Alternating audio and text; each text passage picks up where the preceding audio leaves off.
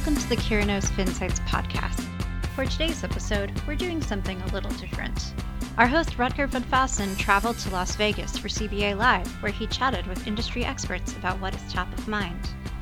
All views of guests are their own and do not reflect those of Curinos or their financial institution. Thank you, and we hope you enjoy the episode. We're here at CBA Live 2023. Um, I have with me here Matt Cammarota. Welcome, Matt.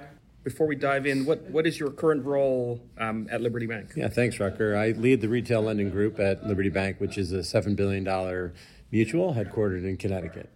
Uh, what, what has been one of the, the main insights that you've taken away from the conference? Yeah, I think probably um, just to focus on how we can do a better job of using data to just drive decisions. So uh, we do it a lot on the home equity side from an originations perspective. We do it on the mortgage side uh, from an originations perspective. There's so much more we can and should be doing from a portfolio perspective, whether it's utilization or under. So think about it, right? We talked about our word. So just getting a handle on what does our portfolio look like, right? So 1.1, 1.4 billion dollar uh, loan portfolio, what's the percentage of loans that are above 80 LTV, below 700 FICO? What are the updated FICOs, updated um, LTVs?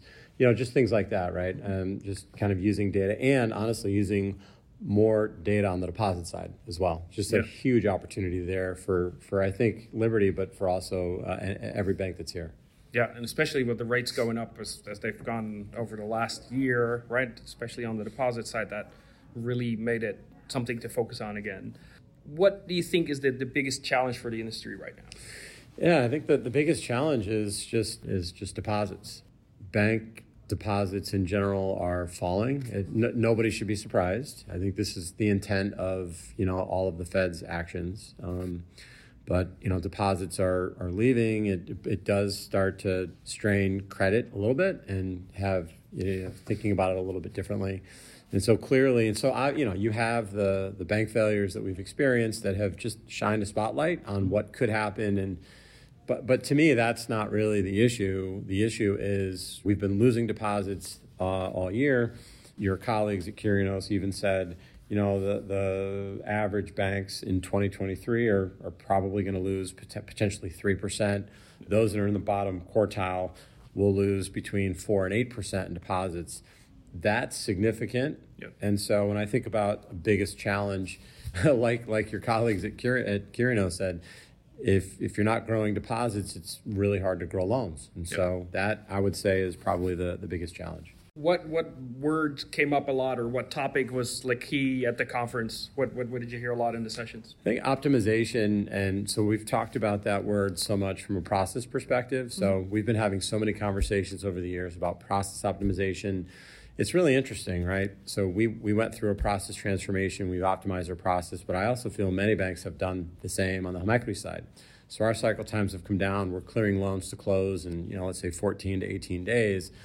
But it's it's it's almost not good enough because I've seen other banks also have significant reduction in their closing turn times as well, right? So we're at a point where we're market parity, definitely better, maybe in the top quartile, but there's still room for us to be the best. Optimization also from a deposit pricing perspective. Mm-hmm. So I don't work on the deposit side of the business at all, but again, our CEO is very fond of saying we run the bank during the day. Yeah. We do our you know day job at night. Right. So in, in many ways i feel like um, because the bank you know the industry the deposits is such an issue i'm just spending more time learning yeah. uh, absorbing networking with with people and just looking at what types of things are out there. And when i think about optimization it's really getting your pricing optimized. Uh, and i think there's opportunities for us to do that where you're you're gaining new deposits new households without increasing your overall cost on your entire portfolio.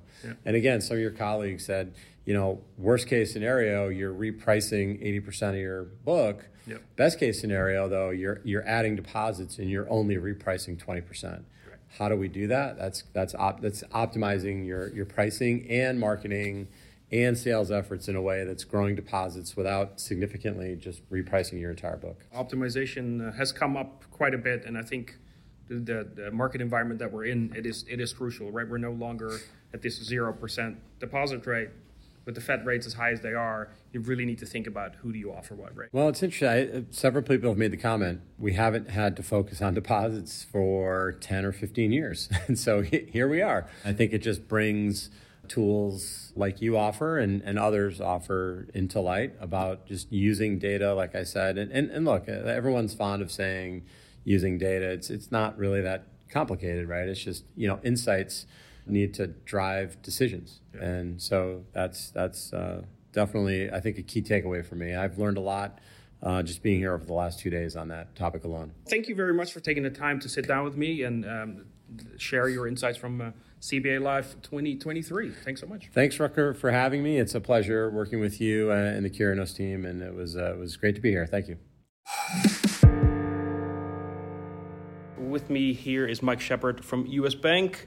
Mike, thank you for joining me. Before we dive in, can you tell me what your role at US Bank entails? Yeah, thanks, Rutger. It's great to be with you. Um, yeah, so at US Bank, I am part of our consumer lending business and responsible for developing new partnerships and business development opportunities uh, within the consumer lending space. What's been one, one or two of the key insights that you've taken away from the conference? What were your major insights? Kind of break it up between the home equity work that we do and then just the overall conference. Um, from a home equity perspective, I think the, the thing I continue to have is cautious optimism that the business is not dead mm-hmm. and it has opportunities to continue to grow or grow again mm-hmm. based off of the market, based off of the consumer, and based off of the institutions that are still participating.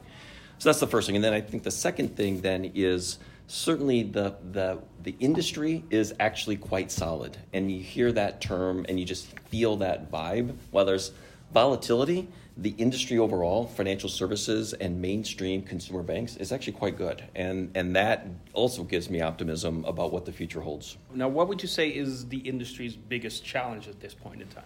It is a good question, right? And I think we're all struggling with what is this? You know, we've heard a lot about kind of this digital transition. Mm-hmm. And, you know, one of the things at US Bank that, that we have spent a lot of time on, and Tim Welsh talked about it this morning in his session, is kind of this convergence of digital and human. Yeah. And that is the secret sauce because. Mm-hmm and in particular in home equity lending, borrowing a large dollar amount against your home mm-hmm. is a big deal. Yep. And while we want simplicity and convenience in digital, you also want that person then to be able to be a trusted advisor that can help the client through that process. Yep. And so that kind of digital and human is a huge challenge. And then overarching all of this is just this idea of transformation and how are you evolving? Because if you don't evolve, you will become irrelevant. Yeah, it, it almost feels like we had this evolution of sort of saying, hey, we're going from the human fully to, to digital or yep. a, a, technical solution.